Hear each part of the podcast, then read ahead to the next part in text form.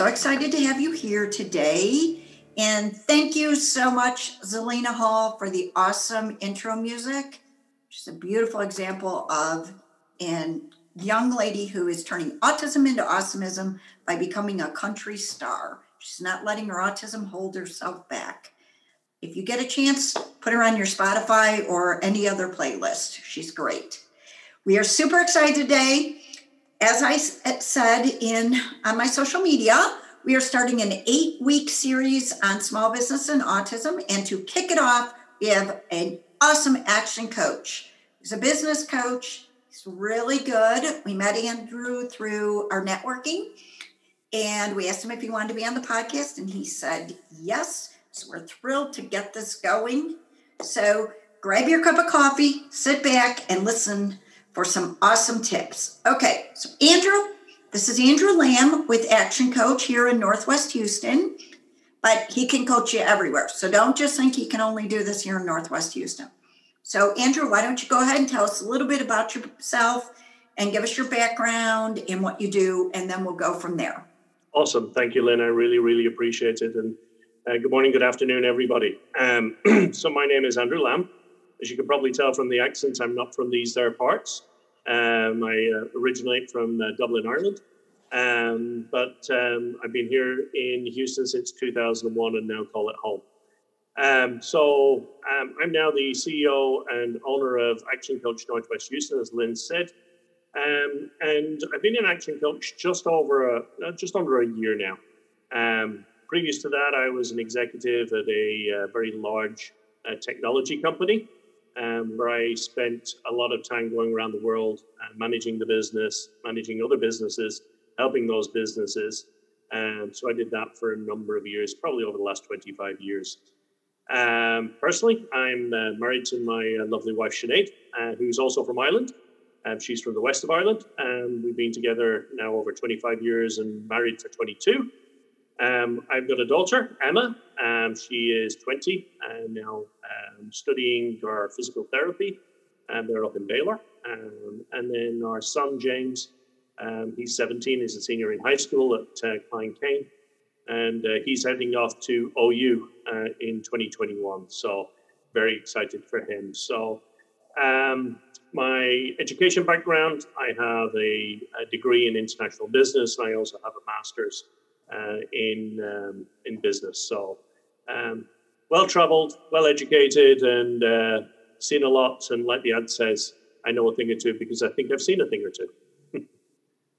I love that. That's true. I mean, I, I, I truly believe. You know, I've been in lots of places in the world, including places that most people won't go to, like Yemen, and I learned a lot by going to places like that. I think it's true. A certain amount of your education comes from books and a certain amount comes from life and world experiences and i think it allows you to connect with people in ways that maybe otherwise you couldn't. So i think it's Absolutely. great and i've never been to ireland. I've been to england multiple times but ireland is definitely on my bucket list. I want to go desperately. I have friends that went there just to play golf so well let's get it off your bucket list and let's get you guys over there you know when this pandemic's over uh, beautiful country uh, fantastic people, great hospitality, and everybody I've ever known that I've sent over there just can't wait to get back. So, uh, anybody has uh, any questions about how to get there, what to do, ah, give me a call. Let me know. I'll uh, quite happy to help you out. Perfect. Okay, so let's start out with um, a question that a lot of people come to me with when um, I get involved with autism families.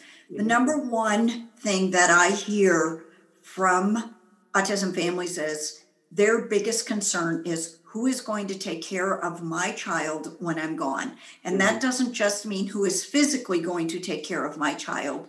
Right. A lot of times it means financially.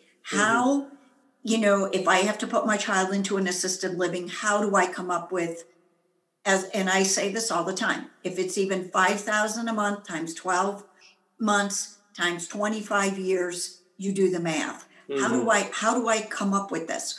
How or if a family member does take them, how do they uh, how are they able to take care of them financially add on to that cost et cetera mm-hmm. so this is part of the biggest reason why i want to do this series on small business and autism mm-hmm. and one of the questions that i hear is can oh i don't know how to own a small business can i should i what is the pros what are the cons mm-hmm. of having a small business and who better to ask than you Thanks, Lynn. Um, so, pros and cons of, of starting any business, whether it be a family business, whether it be the business themselves. But, you know, when you look at the pros, there's a number of things around the pros is, you know, the financial gain. What you make is your money at the end of the day, less less your outgoings. But, you know, the, the money that the business can make can be yours. Um, and you can take that money and either utilize it to build that business up or you can invest that money and, and do in, in, you know proper long-term investments you can do that the other areas around independence you know owning a small business gives you some form of independence now some would argue that you don't get a lot of independence because you're working on the business all the time but you know if it's managed properly or it's set up properly you can get a lot of independence from a small business uh, if you set that up well you also got the control I mean, you make the decisions, you understand where it's going. If you're working for somebody else, you don't really have that control. You know, a lot of businesses, let's say you're in California now, a lot of businesses are moving to Texas. Do you have that control if you're working for somebody else? The answer is no. Um, and then the other thing is that a lot of people like is your own your your own boss. You know, you make get make to get the decisions. Uh, you get to decide what we do and how we do it. There's a lot of people out there that want to be their own boss. Now, those are the pros, uh, the, the pros, I should say the financial, the independence, the control, and being your own boss. There are some downsides. So, there is a large time commitment. So, especially when you're setting up, you get what you put in at the end of the day. So, there is a, a large time commitment when you're setting up. There is risk. You know, 2020 has, has taught us one thing you know, there's a lot of risk out there. And we've got to make sure that we're managing that risk appropriately. Um, there is uncertainty. So this is why we also, when we're, we're talking to potential business owners, let's have a look at the risk. Let's look at the uncertainty. What are you looking? What is the market? How do you believe that the market is going to be there in the long term? So how do you do your SWOT analysis? Strength, weaknesses, opportunities, threats. What do you do around that? And then the other thing you've got to consider is what is the dollar that you've got to uh, commit? So setting up a small business, are you going to get a loan? Well, if you're getting a loan, you're going to pay that back. Are you going to pay that back? Are you going to invest your money, your own money? And how are you going to pay for that overall business? So when you're looking at the pros and cons, you've really got to sit down and have a look at it from both the positive and the negative. And then I'm going to add in when you add in family, because you mentioned family business. You also got to look at the family and you've got to add in the dynamics and how those dynamics may evolve over time. Um, so again, many strong families out there. But when you get into business, you know, you've got to make some hard decisions at times. You're going to be making some decisions that others may not like uh, or support. I mean, you're going to be gaining that support. So just be careful when you're when you're setting up that family business that you've got that reliable support. You've got that ability to have open conversations and honest conversations and really outline the pros and cons of that business before you get engaged and before you start spending that money. Because these are very, very important life changing events. Oh, I agree. I that that's great advice. I love that. Because I do think too that one of the things that concerns families uh, in the autism, and I'm speaking from an autism family because that's what I am, a full-time autism activist. Yes. Is okay. I'm. I happen to have three older children, so I'm in a situation where I, one of my older children could take over the small business that we have, okay? Mm-hmm. Because there's three of them. Doesn't mean they want to, but there there's definitely more with three, there's a greater opportunity. But mm-hmm. one of the things that does concern some of the families is they may not have another child, or if they do, they have one and they're in a different career. Right. And all of a sudden, you know you have this family business and you, you you choose to start this family business to help get the income that you need to help your child with autism and mm-hmm. then you're gone who takes on that business who carries on that business right because right. a lot of times an autistic child cannot carry it on You mm. know, yes. I mean, Peyton, we just started Peyton's Etsy shop, Team Awesomeism. He's doing really well with it. He hand makes all the items, but there's a lot to it that Mark and I have to help him with because it's not something he can necessarily take on. And if one of my older children, if we were both gone, they wouldn't make it would require my older children to help him with some of this. Right. He can make the items, he knows how to put them onto social media. There's a lot of things he can do with it, but there's other things he can't. And I think this is another struggle that some of the families have is I would love to own my own business, but how do I make sure that this business then is also set up for the future to be able to sell and or someone else take over and my child still can get the benefits of it or sell it for enough that it can then be put into a special needs trust etc yeah. and these are all the things that i think sometimes we take for granted or when we're starting a business we get so excited about starting a business and not think some of this through and then we get right. hit with it and yeah. that's why I think planning at the beginning, which is part of the reason why I wanted you as my first guest, because your entire focus is if you're going to do it, let's do it right. You know, anybody can set up a business and most everybody fails at it. So, you know, you have all these visions of lollipops and rainbows that everybody's going to make it. Well, my business isn't going to fail. Well, you know, if you had a nickel for everybody who says that and fails, you know, we'd all be making millionaires. we'd be good. yeah. And so that's why I wanted to kick this off with you. Mm-hmm, mm-hmm. My husband was listening to a podcast the other day, and there was a guy on there as a guest, and he completely changed his career. And one of the things that he said, and this hit me really hard when Mark told me this, was he said, when we are in, you know, a stressful situation, we make some of our worst decisions, our most expensive decisions mm-hmm. when we're stressed. Mm-hmm. Absolutely. Absolutely. And I think that's especially true when you own a business. You yes. start losing. I mean, haven't we all watched, you know, The Profit with Marcus Lemonis or Restaurant Impossible with Robert Irvine? And two of my very favorite shows and two of my very favorite people. And, you know, someone's going to lose their restaurant, they're going to lose their house because they attach their house to their restaurant, or their other small business and these two guys come in there and people argue with them no i'm not doing that. No i'm not doing that. Right. Sitting at home yelling at the tv going what do you mean you're not doing it? They're saving your business. Yeah you're, you're absolutely right. As, as you look at that and, and i mean we, we come across this all the time but you know one of the things that i ask businesses is when you're setting up a business i think this is very pertinent to autism as well but when you're thinking of setting up a business the number one question you should be asking is when are you going to sell it? What are you going to do with this business at the end? And as you said, you've actually got three choices. Okay. The number one choice is sell that business for enough revenue to support your family, you in your uh, retirement, and in the case of autism, enough money to support uh, that child into their life. So how do you build a business in which that you can sell it that enables you to do that? The other choice you said, and you said it rightly, is how do you create passive income?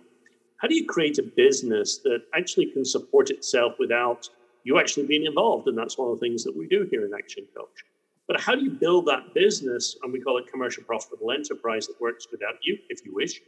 But how do you build it so it actually can operate? You put a general manager in place and that business continues to operate and the money keeps coming in. That's a passive income. Now, there still is a little bit of work that you've got to do. You've got to set some of the vision, some of the work, but again, you can get people in to help you through that. One of those, one of those is a good business because that will always provide you money. So that should always outlive you. And if you set it up right for, you know, again, as we're looking at children with autism as they go into their lives, how do you make sure that that's set up so it can provide income for them? The other alternative, and, and as I said, there's only three alternatives. The other alternative is the bad alternative, is you just close. You close without revenue, you, you close without sale, um, you close without passive income. And unfortunately, 75% of businesses in Texas do that today. Um, so that's one of the things that we're trying to reverse um, across all businesses is to really start asking that hard question. We ask this, we ask this to all of the businesses that we work with is when are you going to sell the business and or are you going to make it so you're going to have permanent passive income? So th- those are the choices you have at the end of the day. There are no other, as you said, lollipops and rainbows out there. There's three hard choices at the end of the day.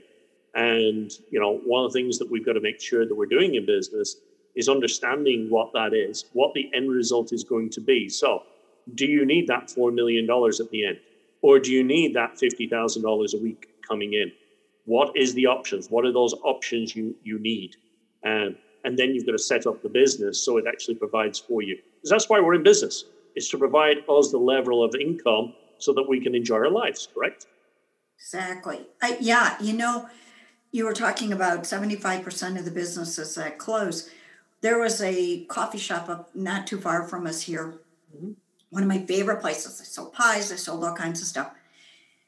They decided to, right after COVID, you know, they were thinking of go, of closing anyway, retiring. Yep. And it's gone. It's gone. Yeah. Okay. Terrible and it, it is terrible because it was one of our favorite places they did a good business they were in a nice location mm-hmm. and you know i i was just i was heartbroken and i felt so bad you know i grew up in a family that is now on its fourth generation. Okay in business i mean my grandfather started it over 90 years ago my dad and my uncles ran it and my cousins my brother was in it for a while before my brother decided to own two seats on the mercantile and be his own uh, person. I know. Yeah. And then, um, you know, and then my cousin, now my cousin's kids run it, and they're doing a phenomenal job. And, you know, they've carried on the legacy of our family. And I love it because I saw WGN did an interview because they went and did the big Toys for Tots, you know, the Marines Toys yes, for Tots yes. fundraiser. Mm-hmm. And so my family's, my cousin's kids, well, they're my cousins too, but they're, you know, second cousins. They came with all these, my family's business is ready mix cement. and they came with all these ready mix trucks to donate. And it was so cute because yeah. our ready mix trucks look like um, peppermint sticks, the red oh, one. Yes, yes, yes. And so kids are fascinated with those, especially at the holidays. Well, anyway, my cousin's kids came and they donated all these things for Toys for Tots. And WGN in Chicago was doing a big thing. And they said, you know, your family's a staple in Chicago, and it has been. It's a legacy here. And I thought, you know, my grandfather was an immigrant from the Netherlands, mm-hmm. okay? And by the grace of God, seriously, he set that business up correctly that we're now in our fourth generation. Mm-hmm. Mm-hmm. And I grew up in that. So in my lo- mind, this was normal. You know, you just go third generation, fourth generation, fifth generation. Yeah. Then I get out into the world and I, people are like, most don't last past second generation. And I'm like, Correct. wait, what? Yes, that is true. That is absolutely true. They don't. And, and, and that's another hint as well for, for, for those listening is um, you never give your business over to somebody. And, and the reason is that they don't appreciate it. Unless they've spent the time working in it, doing their apprenticeship, understanding how to run the business from the bottom up. Um, and one of the things that we see is when the hand the business is over, there's a couple of things you've got to be aware of. One, is the IRS going to see that as a gift, by the way? Uh, and then the second thing is, are they going to really value it at the same level that you did? Because you put the blood, sweat, and tears into the setting up this business. So um, that's what we see with a lot of uh, family businesses that if they haven't put some of the blood, sweat, and tears into it as well, um, they're just reaping the rewards until the rewards run out. And that's why a lot of businesses second generation, potentially third generation fail, um, because they just they just don't have the fundamentals. They don't have that that basis, that that hunger that the original owner uh, had to set up the business. No, I, I I do understand that, and you know that was one thing that I really I wish I lost my dad when I was 21 and I'm 60, but I wish my dad was still around for me to say how much I appreciated. Mm-hmm. Like I worked at the business, and mm. you know it, I remember when I came in there, and you know, a lot of them that work there because it's a very, I mean, it's a large business. Yeah. And they, oh, here comes one of them, you know, kind of attitude towards me, and then they realize that I wasn't put into a position of power. Mm-hmm. I was out there schlumping, okay? Yeah.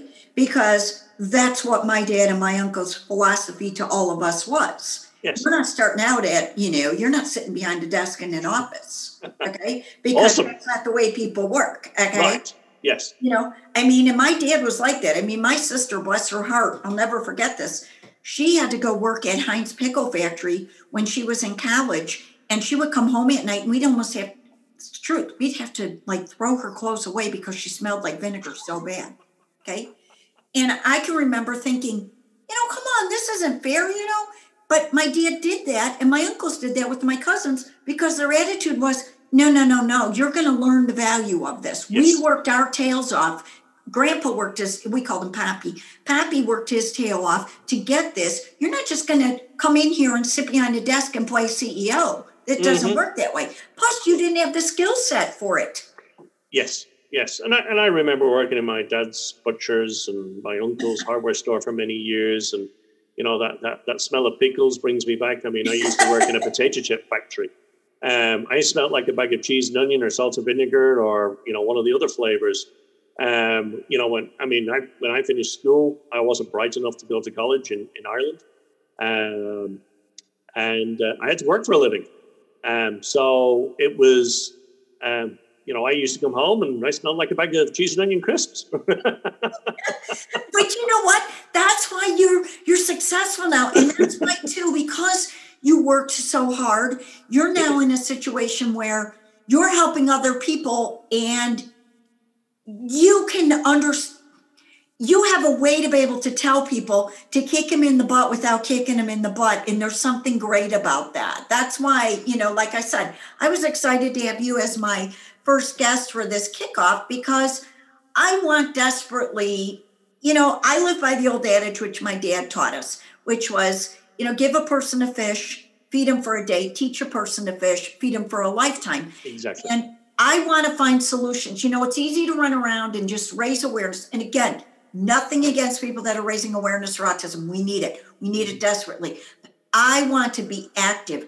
I want to help find solutions because, you know, I've told this story a thousand times about the family that was homeless, you Mhm. know, and autism family and the guy, the 44 year old adult, autistic adult, he's blind in one eye, deaf in one ear. He called me today again. Miss Lynn, Miss Lynn, he's so excited because they're getting their brand new home next Awesome. week. Awesome. Okay. Great news.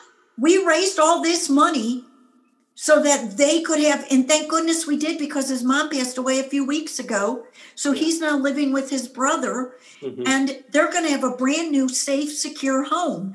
And this is a solution, not just, hey, we'll go put you in a hotel for two weeks so you're not homeless. This is a long term solution.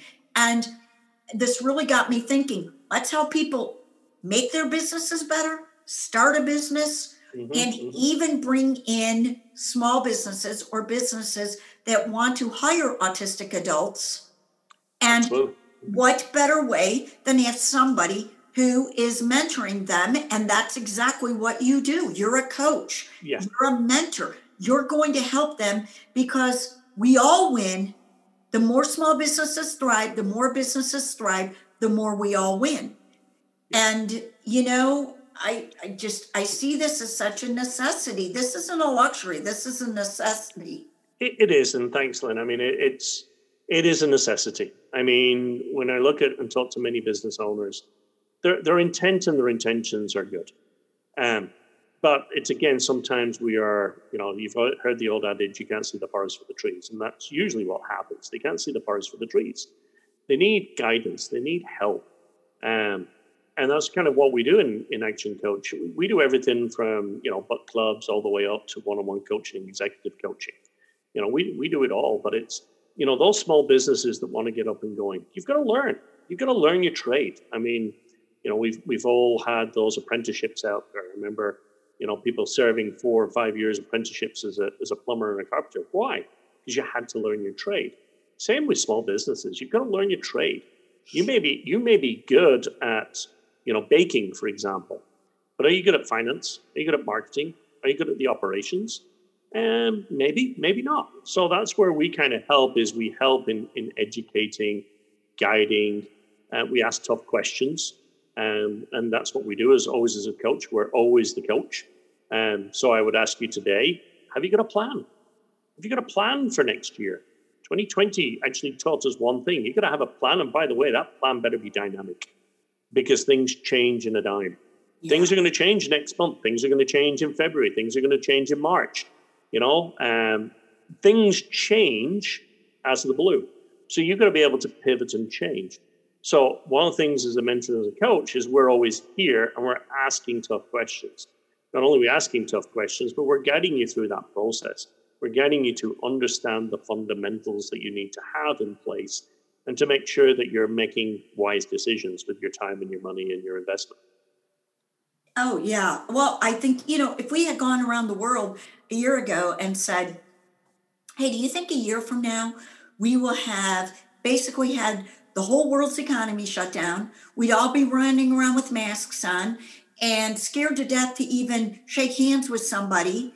Um, do you think this is going to be our world in a year? We'd all be like, ha ha ha, no. And that's our world.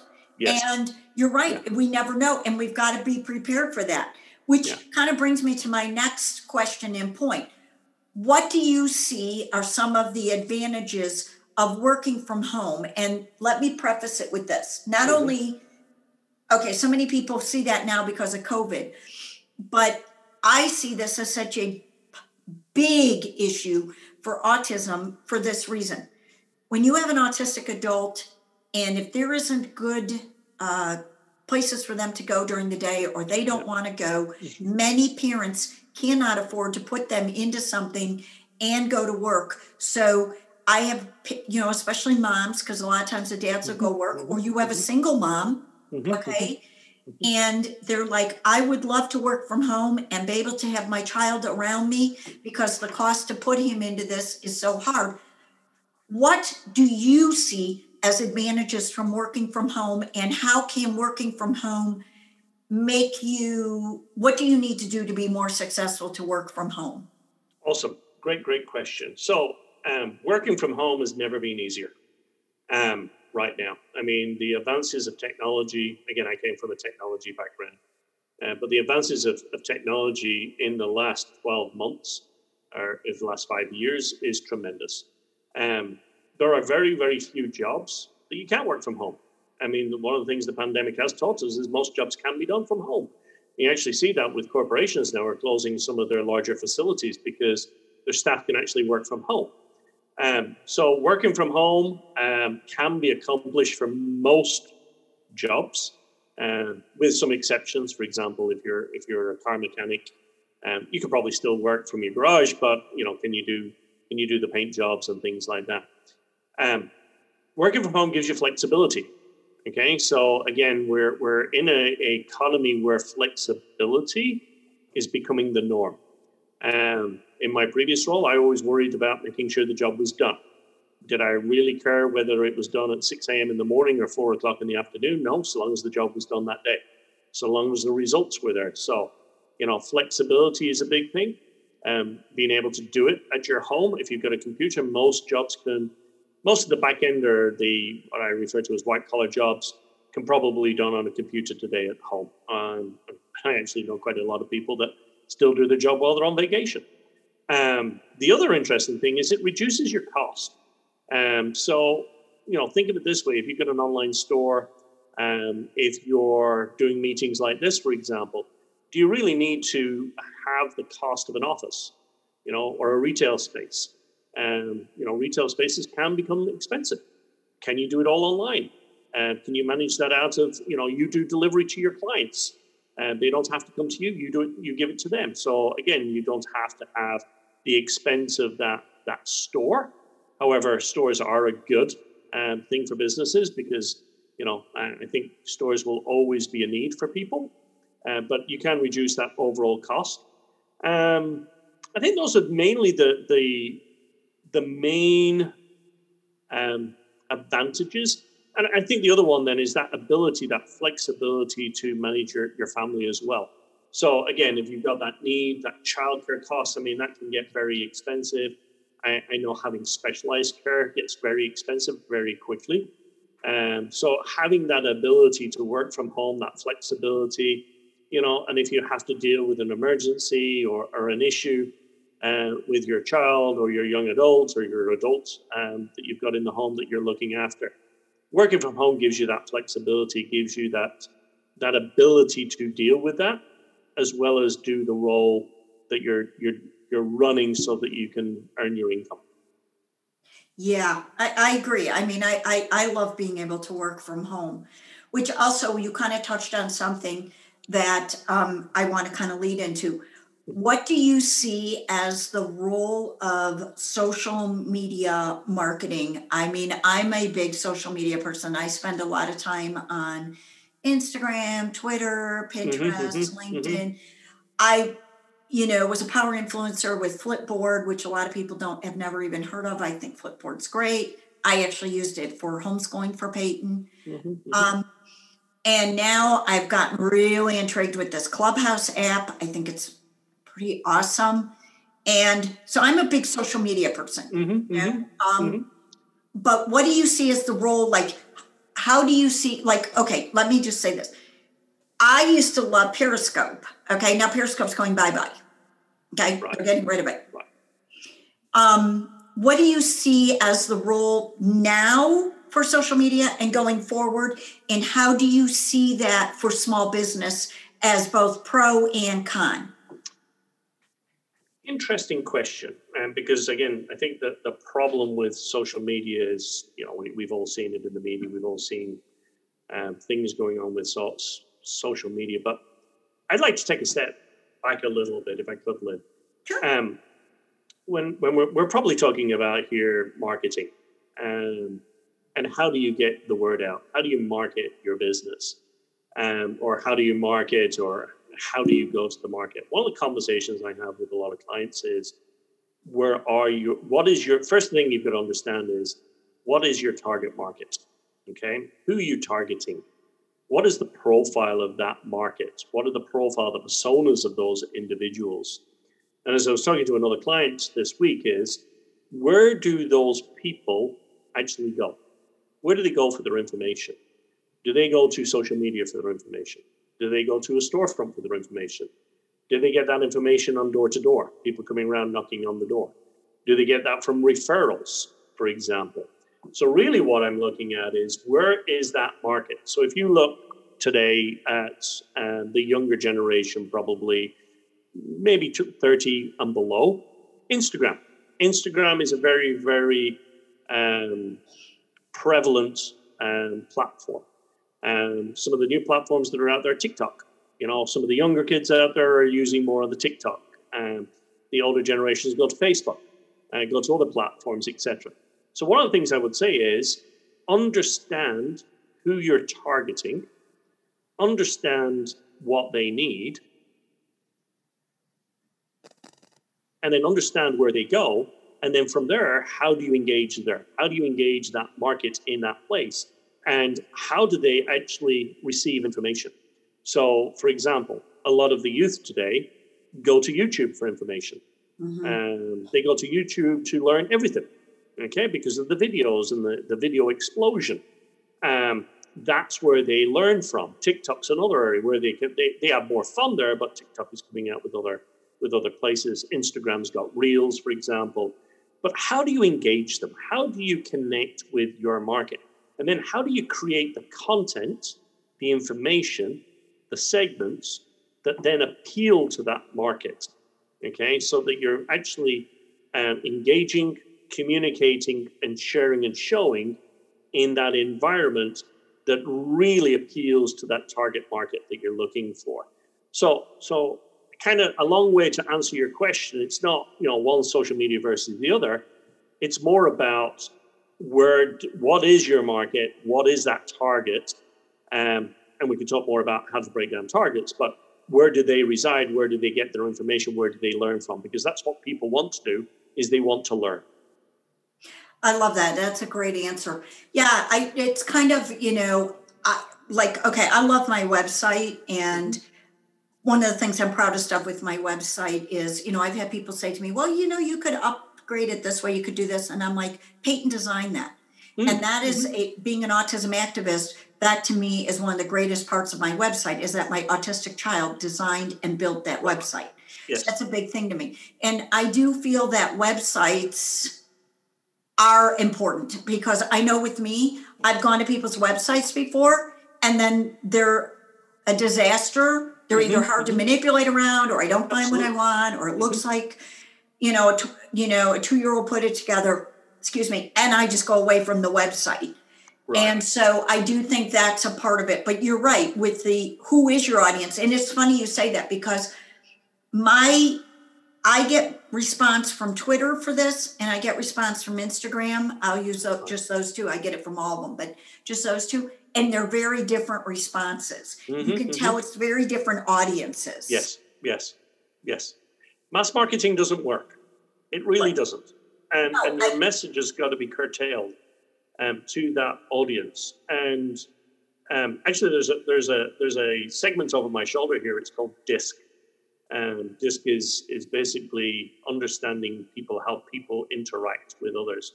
So, one of the things that we work with our clients is how to create high DISC messaging, how to appeal to people that are results orientated, how to appeal to people that are kind of fun, uh, strategic uh, people. How are people that you know want more information, that want all the information before they make a decision?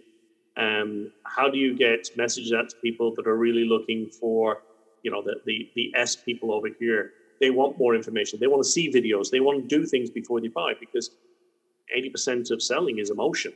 So um, when you're as you said when you're getting things from Twitter it's probably because you created that message to that market in a certain way. Mm-hmm. and if you do it in a high DISC format using specific words and and um, solutions may I say you'll get a response from there. If you go to Instagram, you're using a different solution, using different words. Um, and that's what we start to work with people around. And, and the other big thing, by the way, is a thing that we call with them. What's in it for me? One of the biggest things that businesses fail to do, and I see it time and time and time again, is they will send a message out and it's all about the company. Folks, I got to tell you, it's not about your company. It's not about your product. It's about the person that's going to buy the product from you. Yeah. That's what you should be saying. That's what you should be communicating. So when you're creating a message, when you're creating a campaign, talk about what, think about what's in it for them. Okay? Test it. Test it with some people. I, I use a test base for a lot of my clients, uh, different segments, and I go, hey, I've got this message. What do you think? Would you open this email? Would you have a look at this flyer? Would you have a look at this website? What does it mean to you? we get a lot of great, great feedback. Use use your use your network to build those WIIFMs for you. So when you do put them out into into your target market, that they're they're actually proven and get your results at the end of the day. Oh, that's great. Yeah. Oh, yeah. I mean, you're right because if I get, you know, I I so often get frustrated with companies because I'll contact them and give them either something pro that they can do, you know, that they've done to, for autism or something mm-hmm. negative mm-hmm. that I feel they can improve on. And they blow me off because their attitude is, you know, I'm not saying all companies, but some, and they'll blow me off and kind of have this attitude like, well, you know, that's not the big segment of the population. And I think to myself, you don't understand it's a much bigger segment of the population than you realize. And by the way, you've now told me, who's not autistic, but I have an autistic child, that you don't care about my business, so I'll mosey on down the road. Right, right. Know? And that's one thing that I love about Black Bear Diner is that they immediately, like when I told them Peyton loves that restaurant because he finds it very comforting inside, yeah. they took to that. They yeah. took right to it. And I'm like, I love you. They have 147 restaurants. It's not like they're just a little local mom and pop here, you know? And I, I love that. I love, and I'll tell you, when businesses treat autism families right or listen to our message or interact with us, mm-hmm, mm-hmm. we as autism, the autism community, jump to them right. and we spread it around. Yes. So I, I love that, you know, and I love what you just said. Okay, so here's and. Black, and Black Bear, by the way, is fantastic food, folks. Me and Lynn went there the other day. Phenomenal, absolutely phenomenal. It is. I love. And, and service was spectacular. So uh, Black Bear in the Woodlands, you did a fantastic job there the other day. Yes, I, I love them. hey, Cracker Barrel used to be my very favorite restaurant. I used to always tell my husband, if I could live in a house between Cracker Barrel and Tractor Supply, I'd be the happiest person. I would say, I need a Cracker Barrel, a Black Bear, and a Tractor Supply because I'm in love with Tractor Supply too. Uh, any, any anytime we we travel up to Waco or we go on a on a road trip, uh, Cracker Barrel is always on on the route plan uh, because we got to have the biscuits and uh, we got to have some dinner there. So uh, they also do a, a fantastic uh, They do. fantastic dinner. Yeah. I love homey type restaurants. Oh, lovely. And they treat. I mean, again, one of the things. Look at when when you're in those restaurants. I mean, I was up at another restaurant there the other day, uh, Gianni's in Tomball. Um, their their staff have been with them over a decade. Look at the staff and how long they've been there, and it just shows you how well they treat their staff. So, uh, another hint out there for for folks in the uh, in the restaurant business: make sure you're looking after your folks. I, I completely agree because how they how they're treated is how they treat you at the table and how Absolutely. in that tra- you know translates back. and, and not just restaurants, but on all businesses, we should be making sure that we're looking after our employees uh, I and doing completely right by agree. them. Yep. and that's another that's another big thing that I really um you know bang the drum on for Mm-hmm. if they have an autistic employee like you know at the grocery stores a lot of the grocery stores like HEB here in Texas Mhm, mhm. they hire autistic adults Yeah. to beg and stuff and i'm telling you the way that their um you know employees their cashiers like okay we used to go to the one um off of 2920 that Mhm. heb we really liked that one and there was a young man who was autistic Mhm, mhm. and he begged and i'm telling you those cashiers at that one they were so so protective of him Yeah. and if anybody smart talked him you know pop Mhm. talked him those cashiers they were right there to defend him and i Absolutely. love that and i love i have seen heb treat their autistic employees so well and i love that and i'm telling you i'm more loyal to heb because of it because i'm like you know what that could be my son that's Yes. bagging groceries and if somebody's going to be mean to him if they the people that are managers there work there have his back boom they've got Yeah. my business And, and again, it's it's giving somebody that that work ethic. It's giving them that independence, and they're they're learning life skills every single day. Um, you know, we all have to learn life sk- skills every single day, but you know, people with special needs, you know, needs that little bit extra, and and they're learning that, and they've got. I mean, that's self confidence, and I know a number of of kids in in our neighborhoods that have worked in the HEBs and the Krogers that have autism. And honestly, they are the brightest, most sunniest disposition of anybody in those stores. They just love to help, um, and they do a fantastic job. So, you know, hats off to those that are, that are employing autistic, um, you know, uh, kids out there, um, and have them in their businesses. I mean, they they are such lovable people uh, when you're doing work with them or you're buying from them. Uh, it's it's just amazing. I And- agree. And, and their smile, their smile is just contagious. It really is. Peyton is Peyton is just I say this all the time. Peyton has taught me patience beyond belief. hmm And I admire him so much because I can't imagine getting up every morning and just having to fight the battle Right. that he does. Yeah. And yet he he has unconditional love hmm and he will do anything for anybody. Mhm. And you know, it's made me, my husband, who is a stepfather, and my other kids better people Yeah. because we feel like, you know what, if Peyton can plow through this, we can certainly plow through it. Absolutely. You know, Absolutely. last Christmas Eve, our church, I love my church so much, the Woodlands United Methodist, and they have a major special needs program there. Mhm. And they had their special needs Christmas program. And I'm telling you, I came away from that filled with so much love and so much of the Christmas spirit because the love that is shown to them Mhm. is just unbelievable. And I just love people and love businesses that get up in the morning and say, How can I make a positive impact in my community? Yes. And, you know, I feel like too, so much. This is another reason why I so desperately want to help autism families start businesses because we're also not only are we contributing to society, making society better, and helping them with the future and less stress for them for, you know, who's going to take care of my child? But we're really advancing awareness, activism, and acceptance of autism by being those kind of businesses. Yes, absolutely. Absolutely. And, and, and, and awareness. I mean, it's all about awareness. It's all about acceptance. And, you know, and, you know, we got to work at it. Honestly, we, we got to work at it. As businesses, we've got to work at it.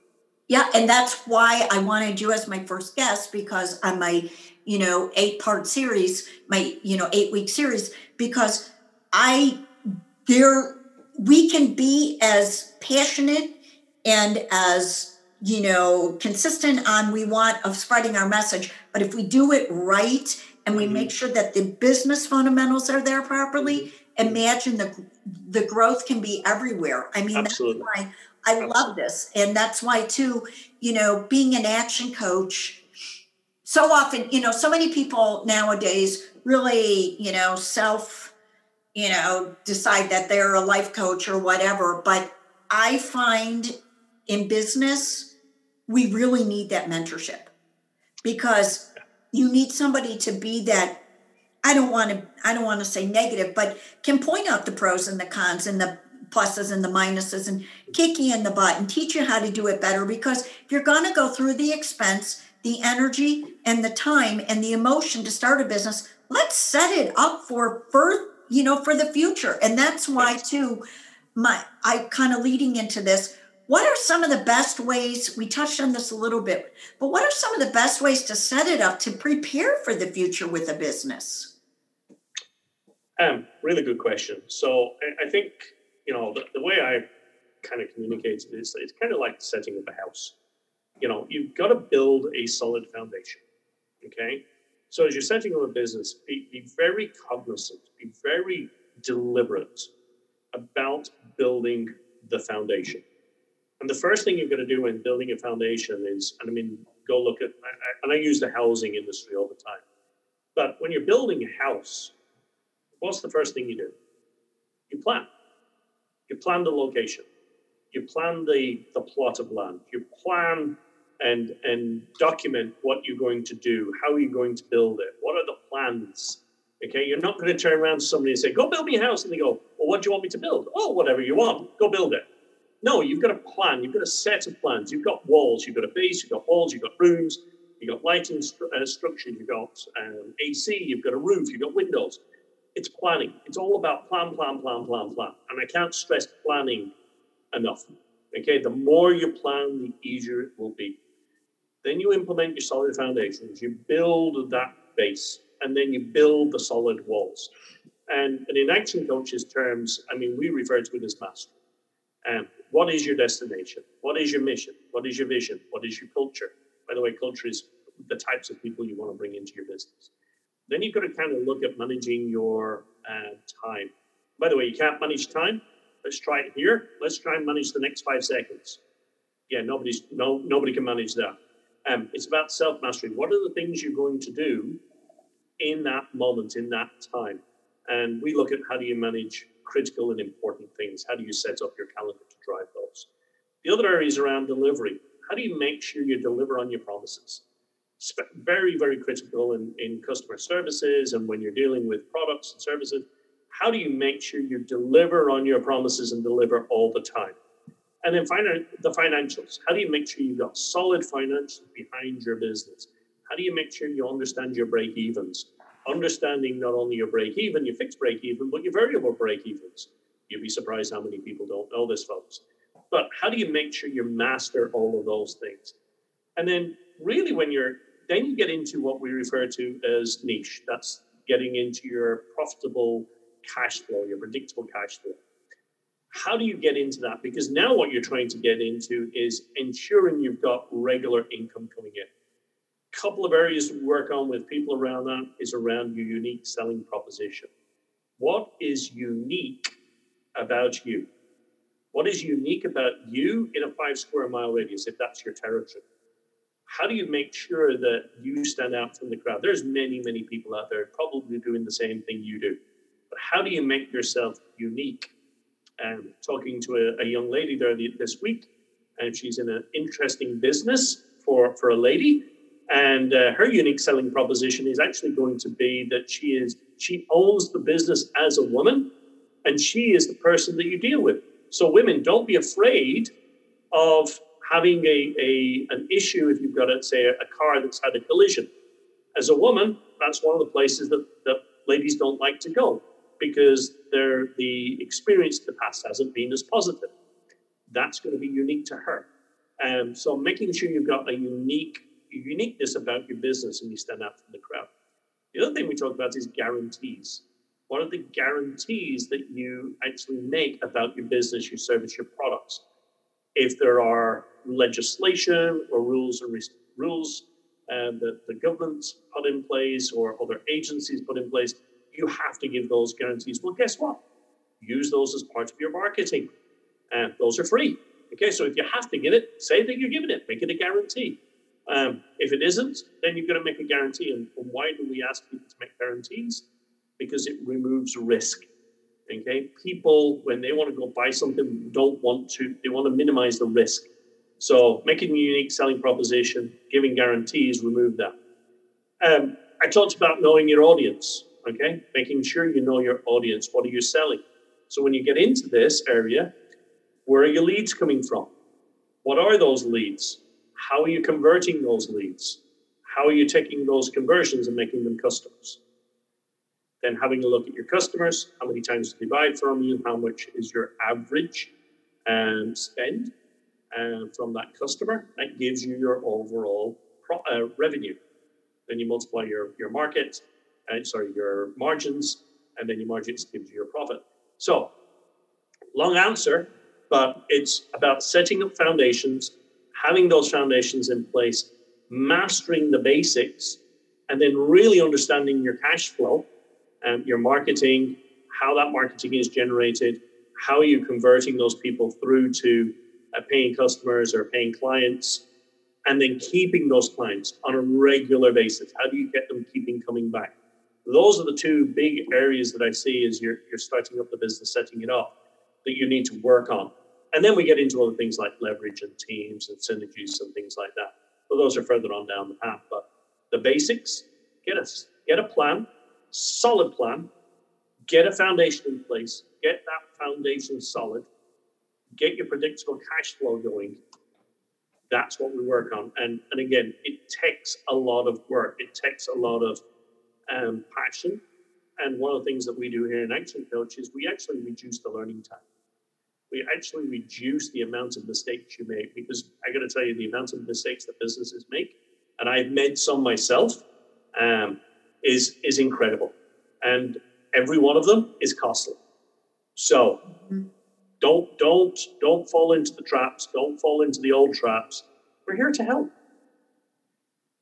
Yeah, it, you, boy, you've given a lot. I mean, I, I love this. I mean, you know, I, am a big, big, big believer in mentors. Like mm-hmm. I always have been. I'm a big believer in mentors.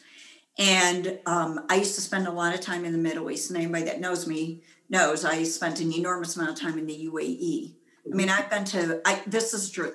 I've been to Dubai so many times that I can honestly drive around Dubai better than I can Houston, and I live here. And I, I, I, love it. And my mentor was um, for the Middle East, I had a mentor, and it's uh, former Ambassador Sam Zakhem. And he was the first Arab born ambassador to the Middle East, to Bahrain. And um, I love him. I mean, he's like a dad to me. And um, he is, he mentored me. He's mm-hmm. the one who said to me, look, if you, you want to really, you know, be able to do what you want to do in the Middle East, you need to understand the culture better too. Right. Yes. And you know, he taught me it. I learned Arabic and all these other things. And I learned a lot. And people would say to me in America, oh, but you're a woman and you're coming, you know, you're going over there. You because I've been to Saudi Arabia, I've been, you know, all over Yemen, you know, Bahrain, you know, the UAE, Yemen, um, Oman, Kuwait. But, oh, there's no way they take you serious. I'm like, yeah, actually they do. And it's because I learned how to interact with them. Yes. I learned their culture. I didn't go over there with the attitude of, okay, I'm an American, I'm a woman, you're going to listen to me. I went over there of I'm an American, I'm a woman, but I love your culture and I'm yeah. going to meet you halfway. You mm-hmm. meet me halfway, I'll meet you halfway. And they did. Yes. And it worked great. Mm-hmm. And I think that is true in any and all business. You have to learn how much do you do to meet your client and how much do you want your client to do to meet you. Right. And that's why I believe in mentors so much because a mentor, you know, let's be honest, we all have to have that sounding board and we can go yappity yap at our friends, but unless they've really been successful at owning a small business or starting a business, they're either just going to yes you or they're going to sit there and give you critique that they mm-hmm. don't really know what they're critiquing you on. They're just right. trying to help you. Yes. And that's why I believe so strongly in like what you're doing Mm-hmm, and mm-hmm. I mean, there's a thousand other things we could still cover, but our time is almost right. up. But I want to put this at the end. Anybody that's listening to this really, really need to look up Andrew as the action coach, Northwest Houston. Actually, look up Andrew Lamb. And if you're in the area, please, please put this on your to do, must do list. January 9th, he has a Saturday action coach event. You will learn more in that day than you will probably learn in three years owning a business. And let me tell you something it's a whole lot cheaper to go for that one day than three years because you're not only going to blow a lot of money in three years, you're going to waste a lot of time, energy, and emotional energy. Go get it right from the start, do it. And I recommend Andrew. I think this is a really, really good program. And I, if you are an autism family and you want to attend, please reach out to me and I'll work with you on this too. Because I think Andrew is so important to helping you get this business started. I am so passionate about helping autism families secure their future. And let's do the businesses right. Let's mm-hmm. get the right mentors. Let's get the right people coaching you. You know, I have somebody who's like a son to me. He actually, I have a podcast with them, Everett Dawkins. Everett played for Florida State University football, mm-hmm. went to the pros. And Everett made a comment one time to me about the coaches he had growing up. And he said, they didn't always sit there and tell me, yeah, you're great, Everett. Okay. They kicked me in the butt. They told me what I needed. And he said, I was a better football player for the right coaches. I yeah. had the right coaches. Mm-hmm. And absolutely you know, let's be honest, the people we're all watching college bowl games now. The teams that win are the ones with the right coaches. What's the first thing we scream when our teams lose? Fire the coach. coach. Okay, let's get the right coach. the right coach. Thank you, Lynn. And yes, 9th of January, we have a face to face growth club. We call it Growth Club. It's a planning activity for 2021. And we'll be focusing on 2021 plus Q1. So getting your plan ready for that. We'll also be having an online version for those that are not in Houston, and that's going to be on January 11th. Um, so we're actually going to do a virtual one. Uh, we haven't done a lot of uh, promotion on that one, but we will be shortly. And then the other offer that I have for your viewers out there, uh, Lynn, is for those that want to do a strategic plan, I have this little uh, coupon here. So we have a three-year strategic plan. We do this complimentary for businesses. Um, again, if you want to come down and sit down with us, just have a look at your business. Uh, let's have a look at a three year strategic plan, how we can help you. Uh, we'll go through, we'll ask you a number of searching questions. Um, we will go through it, and then we will come up with the areas that you need to focus on to develop your three year plan. Um, so that one is actually complimentary. So uh, if you can't get to a, a growth club planning event, which you should, by the way, if you're in business, you should be having a plan. If you don't, you're doing yourself a disservice. But um, but if you can't make that one, at least um, contact us, uh, our office here. Um, you can actually schedule a, a three-year strategic business plan. We're on Facebook, we're on Instagram, we're on the web. For sure, Lynn, you're going to put that in in the content on the content below. And um, Lynn, thank you very much for inviting us here today. We really appreciate it. We love your passion. And we love everything that you're doing. And to everybody else out there, um, I'm wishing everybody a happy, happy new year. Uh, and let's not hope for 2021 to be a great year. Let's let's plan for it and let's make it a great 2021. I completely agree, and I, you know, my my uh, motto, my slogan is let's turn autism into awesomeism. And I think one of the ways that we can do this too is helping people set up successful businesses so that that stress of the future is taken away. And Absolutely. That's why I was so excited to have you on here because I truly think what you're doing is a way to help turn autism into awesomeism. Yeah. So don't be afraid to call us. Hey, a phone call costs you nothing. Exactly. You have a wonderful day, Andrew. You do. New Year. Happy New Year. Talk to you soon. Thank you. Bye bye. Bye bye.